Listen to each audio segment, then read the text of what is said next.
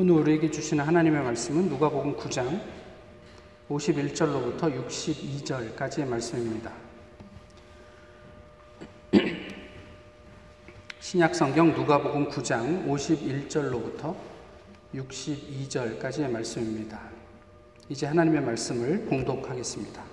예수께서 승천하실 기약이 차감해 예루살렘을 향하여 올라가기로 굳게 결심하시고 사자들을 앞서 보내심에 그들이 가서 예수를 위하여 준비하려고 사마리아인의 한 마을에 들어갔더니 예수께서 예루살렘을 향하여 가시기 때문에 그들이 받아들이지 아니하는지라. 제자 야고보와 요한이 이를 보고 이르되 주여 우리가 불을 명하여 하늘로부터 내려 저들을 멸하라 하기를 원하시나이까? 예수께서 돌아보시며 꾸짖으시고 함께 다른 마을로 가시니라. 길 가실 때에 어떤 사람이 여짜오되 어디로 가시든지 나는 따르리이다. 예수께서 이르시되 여우도 굴이 있고 공중에 새도 집이 있으되 인자는 머리 둘 곳이 없도다 하시고 또 다른 사람에게 나를 따르라 하시니 그가 이르되 나로 먼저 가서 내 아버지를 장사하게 허락하옵소서 이르시되 죽은 자들로 자기의 죽은 자들을 장사하게 하고 너는 가서 하나님의 나라를 전파하라 하시고 또 다른 사람이 이르되 주여 내가 주를 따르겠나 따르겠나이다마는 나로 먼저 내 가족을 작별하게 허락하소서. 예수께서 이르시되 손에 쟁기를 잡고 뒤를 돌아보는 자는 하나님의 나라에 합당하지 아니하니라 하시니라. 아멘.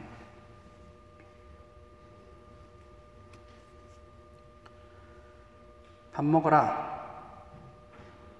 이렇게 부르지 않죠. 밥 먹어라. 이렇게 부르죠. 어, 아이들이 어떻게 대답을 하는지 모르겠습니다만 저희 아이들은 밥 먹어라 그러면 대체적으로 잠시만 이렇게 이야기를 합니다. 무슨 의미일까요?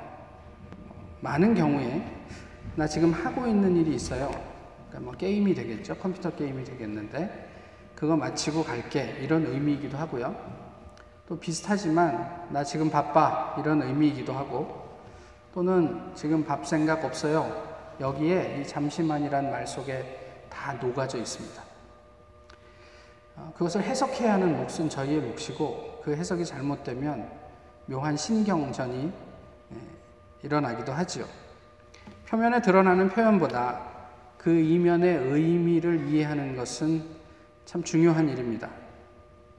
예전에 한경직 목사님께서 교인들을 만나고 또 회의를 하실 때 어, 그거 참 일리가 있습니다.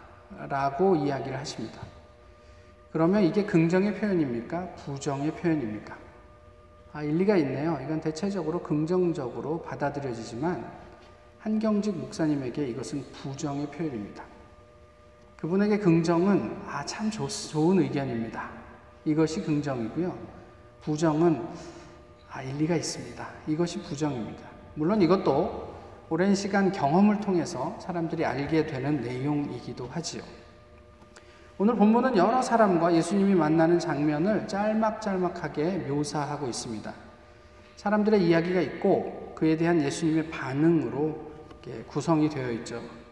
전체적으로 오늘 본문을 보시면서 특별히 마음에 드는 사람이 있습니까? 또는 예수님의 반응 가운데 혹시 마음이 쓰이는 어, 부분들이 있으신지 모르겠습니다. 보기에 따라서 좀 이해하기가 어려울 수도 있고 또는 뭐 좀그 어, 애매할 수도 있지만 그래도 본문을 통해서 하나님께서 우리에게 무슨 말씀을 하시는지 좀 한번 들어보셨으면 좋겠습니다. 예수님의 만난 사람은 네 명입니다. 뭐네 부류의 사람이라고 해도 좋겠습니다. 처음에 사마리아인이었죠. 예수님과 직접적으로 사마리아인이 만나서 대화하는 내용들이 아니고 예수님이 예루살렘으로 가기로 결정을 하시고 이게 보통 유대인들은 그 사마리아 지역을 빙 돌아서 이제 예루살렘을 향하는데 예수님은 사마리아를 통해서 갈릴리에서 남쪽에 있는 예루살렘까지 이제 가게 되는 거죠. 그러면서 제자들을 먼저 보내시고 중간에 어디선가 좀 쉬어 가시기를 원했던 것 같아요. 그런데 사마리아 사람들이 그것을 거절하죠. 그 다음에 이제 예수님이 길을 가시다가 만난 사람이 57절에 나와 있는데 어떤 사람입니다. 그리고 어, 또 다른 사람이라고 표현되는 59절과 61절에 아, 두 명의 다른 사람들이 만난 이야기들이 기록되어 있습니다. 지난주에 저희가 영적이라고 할 때는 어, 진짜로 그야말로 영적인 의미, 그 다음에 비영적인 의미, 또 반영적인 의미, 이것들을 좀 구별해서 생각해 볼 필요가 있다. 이런 이야기들을 나누었죠. 오늘 본문에 나오는 네 명의 사람 중에, 네 부류의 사람 중에 누가 영적이고, 누가 비영적이고, 혹 누가 반영적이라고 생각을 하십니까? 나오는 또 다른 사람들, 마지막에 두 명이죠. 그 사람들이 좀 비영적인 것 같고, 사마리아인은 반영적이라고 생각할 수 있을까요? 그럴 수 있겠지요. 요즘으로 치면 사마리아 사람들은 교회와 별로 관계가 없는 사람들입니다. 어쩌면 교회의 적대적인 사람이라고 이해할 수도 있겠습니다. 그리고 나머지 세 명은 교회에 적을 두고 있는 사람들입니다. 그래서 교회와 관련이 없는 사마리아 사람은 뭐 그 사람들이 영적이겠어. 그리고 예수님을 이렇게 배척하는 것을 보니 반영적이지 라고 생각을 할 수도 있겠죠. 그런데 실제로 저희가 좀 본문을 좀 묵상을 해보면 오히려 사마리아 사람들은 비영적이고 마지막 두 사람, 또 다른 사람이라고 표현된 마지막 두 사람이 반영적이지 아닌가, 반영적인 사람들이 아닌가 싶어요. 그리고 57절에 나와 있는 어떤 사람, 이 사람은 아, 영적인 사람이 아닐까 싶습니다. 예수를 영접하지 않는 사마리아인들, 본문에서는 그 이유를 예수께서 예루살렘으로 가시는 도중이었기 때문이다 라고 묘사하고 있습니다. 그런데 이에 대해서 당사자인 예수님보다 제자들이 더 분노합니다. 그래서 제자들이 예수님에게 뭐라고 얘기하냐면 하늘에서 불이 내려와 저들을 태워버리라 명령하면 어떻겠습니까? 사실 예수님을 반하는 그 마음 때문에 제자들이 예수님을 위해서 하는 소리라고 우리가 이해할 수 있겠지만 한번 상상을 해보세요. 만약에 저희 아이들이 그러지 않을 것이라고 생각을 해도 저를 너무 사랑해서 누군가 저를 이렇게 소홀히 대하는 것을 보면 아빠 우리 기도하자. 하늘에서 번개가 내려서 저 사람들을 다 그냥 번개가 떨어져서 죽으라고 기도하자. 이렇게 이야기하면 제가 그 아이들을 보면서 어떤 마음이 들까 싶어요. 예수님께서도 제자들이 그렇게 이야기를 하자 제자들을 향해 돌아보시면서 야단치셨다. 이렇게 성경은 이야기를 하고 있습니다. 그리고 제자들을 데리고 다른 마을로 이동하셨다. 근데 예수님은 제자들을 왜 야단을 치셨을까? 또 사마리아인들은 그럼에도 불구하고 예수님을 뭐 그렇게까지 거절해야 할 이유가 있었을까 궁금하기도 합니다. 마지막에 나와 있는 또 다른 사람 두 명을 한번 보시죠. 한 사람은 이렇게 얘기했습니다. 너는 나를 따르라 예수님 얘기하니까 내가 먼저 가서 아버지를 장사하게 하십시오. 그리고 내가 예수님을 따르겠습니다. 라고 이야기를 합니다. 또 다른 한 사람은 내가 주님을 따르겠습니다만은 그렇지만 먼저 우리 가족들에게 작별, 인사를 할 수 있도록 허락해 주십시오. 라고 얘기를 한 거죠. 이 사람들의 반응은 어떤 의미라고 생각을 하십니까? 어, 첫 번째 그, 그, 또 다른 사람이 아버지를 장례 치를 수 있도록 해 주십시오. 라고 얘기한 게 지금 현재 아버지가 돌아가셨기 때문이겠습니까? 아니면 내가 아버지 장례를 치를 때까지는 좀 말미를 주십시오. 라는 의미였겠습니까? 아마도 당장에 아버지가 돌아가셨던 것 같지는 않아요. 그 얘기는 내가 아버지 돌아가실 때까지는 아버지와 함께 있기를 원합니다. 라고 이야기하는 것 같거든요. 그리고 또 다른 한 사람도 제가 가족과 작별 인사를 할 수 있도록 허락해 주십시오. 이렇게 이야기한 것 같아요. 근데 한번 마가복음 7장에 가보시면 이런 말씀이 있습니다. 너희는 이르되 사람이 아버지에게나 어머니에게나 말하기를 내가 드려 유익하게 할 것이 고르반, 곧 하나님께 드림이 되었다고 하기만 하면 그만이라. 이건 무슨 이야기입니까? 이 자식들이 부모님을 잘 섬겨야 하는데, 그래서 이게 부모님에게 드려지면 좋을 것 같은데, 별로 그러고 싶은 마음이 없으니까, 아, 부모님 이거는 고르반입니다. 하나님께 드린 물건이기 때문에 누구도 손을 댈 수 없습니다. 라고 그냥 그렇게 얘기만 하면 그만이라는 거예요. 다시 이야기하면 부모님에게 용돈 드리고 싶지 않은 거예요. 그래서 하나님을 끌어다가 그 정당성을 삼, 그, 그 만드는 그 사람들을 예수님께서 비난하고 있는 거죠. 그러면서 예수님은 쓸데없는 소리 하지 말고 네 부모를 공경해라 이렇게 말씀하고 있는 거예요. 결국 보시면요. 오늘 본문에 나와 있는 또 다른 두 사람의 이야기는 어떤 그럴듯한 이유를 앞세우고 있는데 그런데 결과적으로 그들이 의미하는 예수님에게 대한 이야기는 뭐냐면 나 예수님 따를 마음 없습니다. 이것이었던 거죠. 이에 대해서 예수님이 할 말은 너희가 첫째로 포커스 해야 되는 게 하나님 나라요, 복음이야 라고 얘기하시는 것 말고는 다른 말이 없었던 거예요. 이것이 무슨 아버지가 장례가 났는데 그것을 외면하고 너 할 일을 해라 뭐 이런 이야기가 아니고 가족들을 다 외면하고 다 버리고 그냥 뭐 복음만 전해라 이런 의미가 아니란 말이에요. 이 사람들의 마음 가운데 예수님을 따르고자 하는 마음이 없어요. 그런데 그렇게 말하면은 모냥 빠지니까 그냥 이런저런 핑계를 대서 그렇게 돼서 예수님을 따르는 것을 보류하려고 하는 그 모습을 이야기하고 있던 것이죠. 반면에 57절에 어떤 사람은 주님께서 어디를 가시든 나는 따르겠습니다. 이렇게 이야기합니다. 그에게 예수님은 뭐라고 대답하셨습니까? 저희가 잘 아는 여우도 굴이 있고 공중에 새도 집이 있는데 나는 머리 둘 곳이 없다. 이게 무슨 말이라고 생각하세요? 어쩌면 예수님은 이 사람에게 자신의 속내를 털어놓으시는 거예요. 힘들다. 쉴 곳이 없다. 외롭다.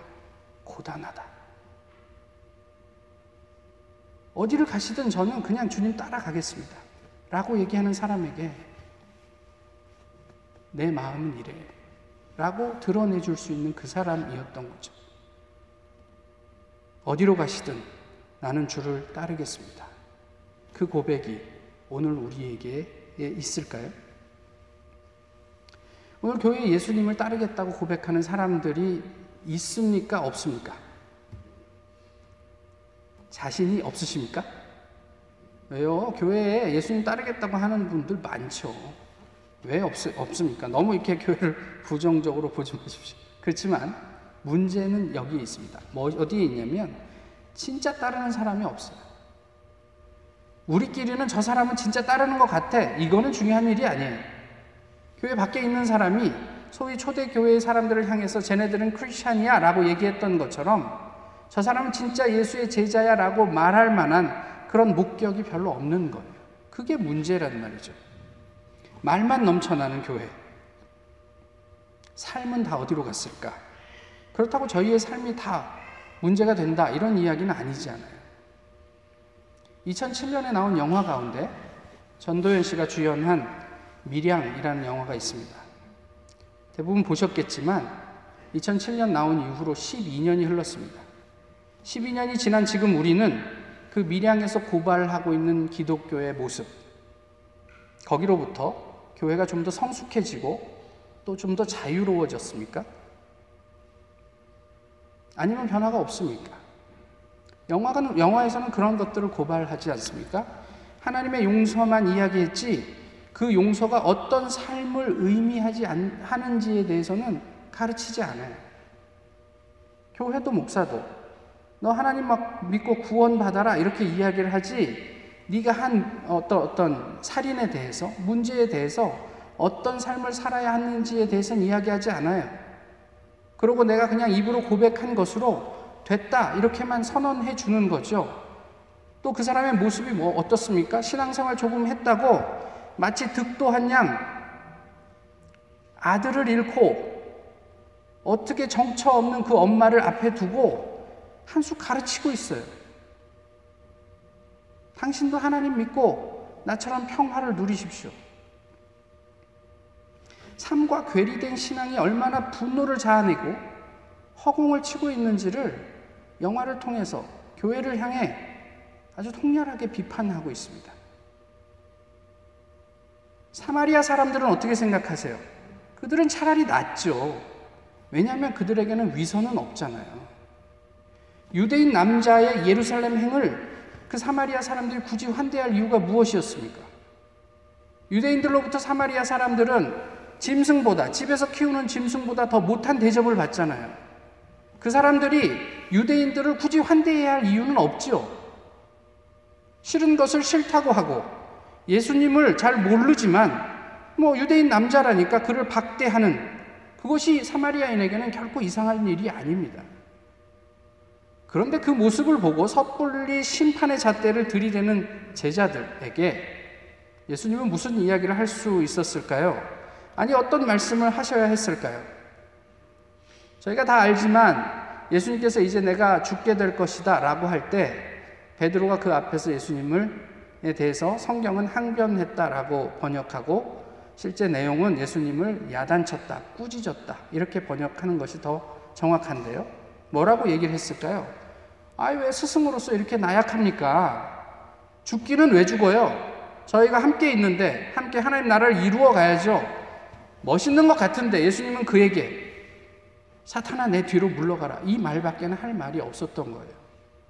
오늘 본문에서도 베드로가 예수님을 어, 이렇게 예수님에게 대들었던 것처럼 예수님도 제자들에게 대들었다 이렇게 표현하고 있습니다.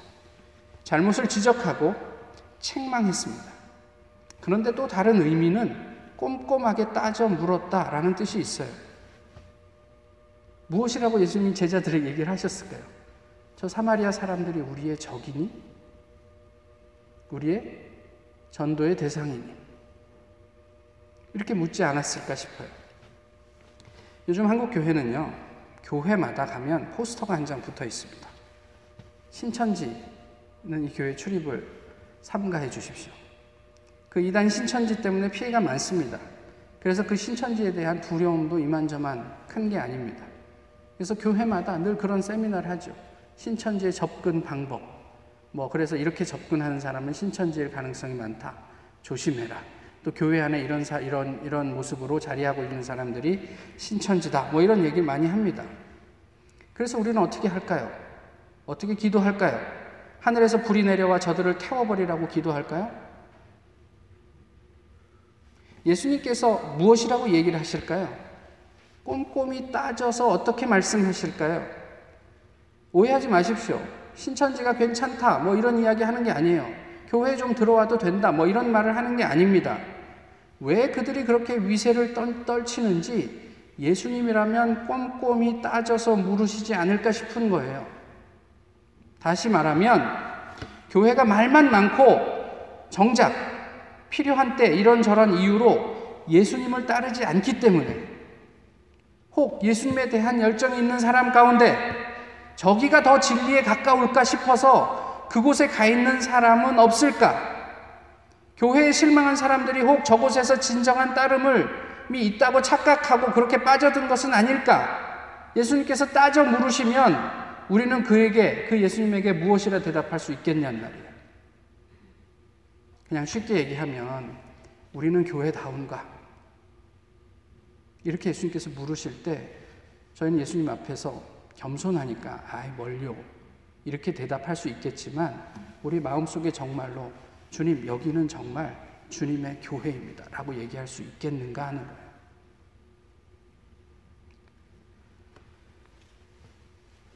영화 미량이 고발하는 것처럼 2007년 이전에도 교회는 세상에 그렇게 보였습니다. 그는 그 이전에 예수님 당시에도 그런 사람들이 있었습니다. 이건 교회 밖에 있는 사람들의 문제가 아니고 교회 안에 들어와 있는 사람들의 문제입니다. 내가 주님을 따르겠습니다만은 나로 먼저 박사 학위를 받게 해 주십시오. 내가 주님을 따르겠습니다만은 나로 먼저 취직한 다음에 주님을 따르게 해 주십시오. 내가 주님을 따르겠습니다. 그러나 나로 가정을 이루고 그 가정이 좀 안정이 될 때까지 좀 기다려 주십시오. 이 교회가 주님의 교회가 되기를 원합니다만은 좀 더 사람이 모이고 재정이 안정될 때까지 주님 조금만 기다려 주실 수 있겠습니까?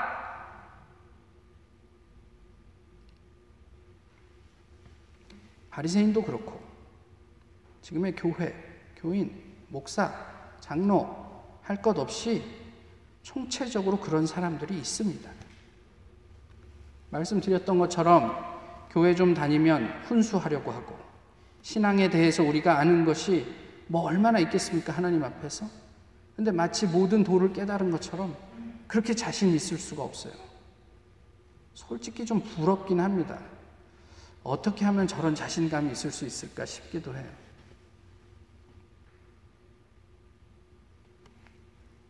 정작 살지는 않고 말로만 생각으로만 때우려는 사람들. 또 조그마한 선행 하나 한 것 같고 마치 세상을 구한 듯이 생색내는 사람들. 그 사람들을 보며 교회 밖에 있는 사람들은 어떤 느낌을 받을까 싶은 거예요. 불이 내려 저 사람들을 다 사르게 할까요? 기도할까요? 그렇게 할까요? 하는 사람들을 보며 사마리아 사람은 어떤 생각을 했을까 싶어요.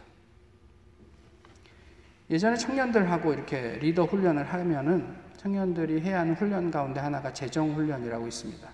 뭐 특별한 것은 아니고요.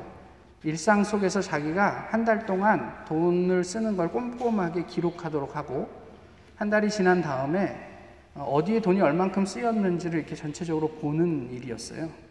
그래서 나를 위해서 쓰는 돈, 그 다음에 남을 위해서 쓰는 돈, 뭐 이런 것들을 이렇게 나눠 봤는데, 어, 한 달이 지난 다음에 거의 대부분이 이런 고백을 합니다. 사실 나는 그래도 이웃을 위해서 좀 많이 이렇게 돈을 쓰고 한다고 생각을 했는데 한 달총 어, 지출을 놓고 보니까 이웃을 위해서 쓰는 것은 없다고 해도 지나치지 않을 정도로 미미했다. 이런 고백을 한단 말이에요. 내 생각으로는 나는 그래도 괜찮은 신앙인이야. 이게 중요하지 않고요. 그것이 실제로 우리의 삶 속에 어떻게 드러나는지를 꼼꼼하게 따지는 게 중요하단 말이에요.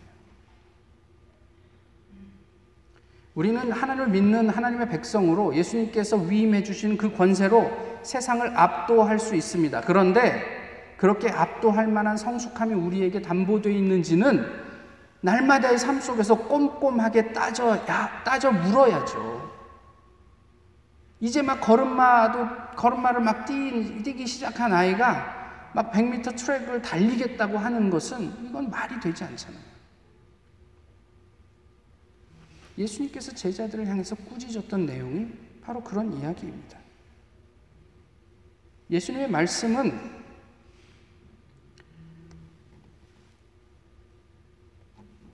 판단하지 말라. 그리고 하나님 나라를 전하라 이거였어요. 그럴 듯한 말로 유혹하지 말고 또 변명하지 말고 아 저는 뭐 성격이 소심해서 뭐 이런 말 하지 말고 그냥 복음을 그냥 선명하게 드러내 달라. 오늘 본문에서 얘기한 예수님의 이야기는 그거예요. 자신의 신앙을 자랑하지 말고 그냥 예수 그리스도만 보여줘라 이거예요. 예수 그리스도를 따름은 그저 우리가 아주 레디칼하게 생각하듯이 나의 모든 것들을 버려야 한다. 그것은 우리의 가치를 전환해야 한다는 의미이죠. 우리의 일상 자체를 모두가 다 포기해야 한다는 의미는 아니잖아요. 내가 예수를 따르겠다는 마음이 있으면 우리의 삶 속에서 얼마든지 하나님 나라를 드러낼 수 있죠. 내가 하나님에 대한 열정이 있다면 우리의 삶 속에서 얼마든지 그 복음을 살아낼 수 있지요. 근데 마음이 없으니까 예수님께서 우리에게 부탁하는 것이라고는 그냥 복음만 드러내줘. 말 많이 할 필요 없잖아. 이런 이야기를 하시는 거예요.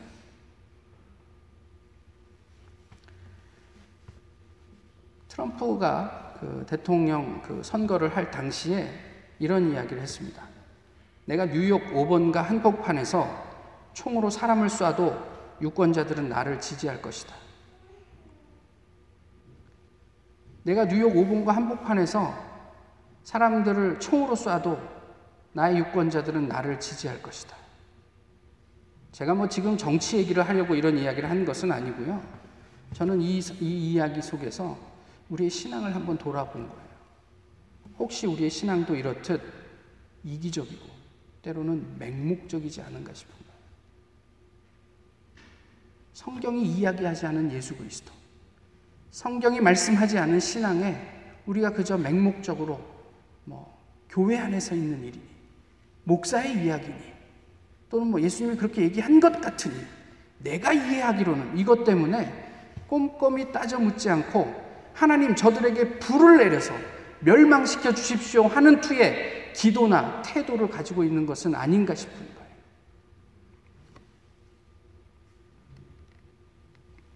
여우도 굴이 있고 공중의 새도 집이 있으되 인자는 머리 둘 것이 없도다. 오늘 이 예수님의 탄식, 본심이 우리에게는 어떻게 들리고 있습니까? 예수를 따르는 것, 이것은 만만한 일이 아니죠. 그래서 힘들고 또 고민도 되고 지치고 때로는 낙심하기도 하고 또 어떤 때는 두렵기도 합니다. 그런데 한번 오늘 보면 51절을 보세요. 아, 예수님께서 승천하실 기약이 차감해 예루살렘을 향하여 올라가기로 결심하시고 라고 이야기하지 않고 예루살렘을 향하여 올라가기로 굳게 결심하시고 예수님도 굳게 결심해야 가실 수 있었던 길입니다. 하나님 하실 수만 있다면 이 잔을 내게서 옮겨 주십시오. 라고 기도하고 그 길을 피하고 싶었던 길이었습니다. 제자들이 자기의 마음을 이해해 주지 못할 때마다 낙심하고 실망하고 괴롭고 외롭고 힘들고 그런 길이었습니다. 그래서 굳게 결심해야만 갈 수 있었던 그 길이었습니다. 포기하지 않고 낙심하지 말고 두려워하지 마십시오. 그리고 하나님 나라를 위해서 또 복음을 위해서 살아보시자는 말이에요. 사람 보지 말고 교회 따지지 말고 핑계하거나 변명하지 말고 하나님 나라를 꿈꾸며 복음을 제대로 전하는 이름 없는 어떤 사람. 그 사람이 예수님에게 위로가 됩니다. 오늘 우리가 그 어떤 사람이 될 수 있을까요? 바울은 이렇게 이야기를 합니다. 우리가 선을 행하되 낙심하지 말지니 포기하지 아니하면 때가 이름에 거두리라. 바울도 복음을 전하다가 낙심하고 또 포기하고 싶은 순간이 얼마나 많았겠습니까? 낙심하지 말고 포기하지 않으면 하나님의 때에 거둘 수 있게 될 것이다. 이렇게 이야기하고 있습니다. 이사에서 51장에 이런 말씀이 있습니다. 의를 아는 자들아, 마음에 내 율법이 있는 백성들아, 교회 다니는 자들아, 제사 드리는 자들아, 이렇게 말씀하지 않고 하나님의 의를 아는 자들아, 마음에 율법이 있는 백성들아, 너희는 내게 듣고 그들의 비방을 두려워하지 말라. 그들의 비방에 놀라지 말라. 나 여호와가 시온의 모든 황폐한 아, 곳들을 위로하며 그 사막을 에덴 같게 그 광야를 여호와의 동산 같게 하였나니 그 가운데 기뻐함과 즐거워함과 감사함과 창화하는 소리가 있으리라. 하나님께서 그 마음에 율법이 있는 자들에게 공의를 담고 있는 사람들에게 궁극적으로 기뻐하고 즐거워하고 감사하고 찬양할 수 있게 만들어 주시겠다라고 얘기하는 거예요. 예수님을 온전히 따르는 주의 백성으로 하나님께서 약속하신 이 기쁨과 즐거움 그리고 감사와 찬양을 넉넉히 누리실 수 있기를 바랍니다. 그저 그냥 우리 마음 가운데 있는 부담을 표현하는 게 아니라 주님 내가 주님을 믿으니 말씀하신 대로 제가 주님을 따르겠습니다. 그리고 마지막 마침내 하나님 약속하신 그 기쁨과 감사와 찬송의 넉넉함을 우리의 삶 가운데 누려가실 수 있기를 소망합니다. 기도하겠습니다. 귀하신 주님, 오늘도 저희 이렇게 주님 앞에 예배하게 하심을 감사합니다. 많은 것이 부족하지만 저희가 주님 앞에 겸손하게 저희 자신을 꼼꼼히 따져 보기를 소망합니다.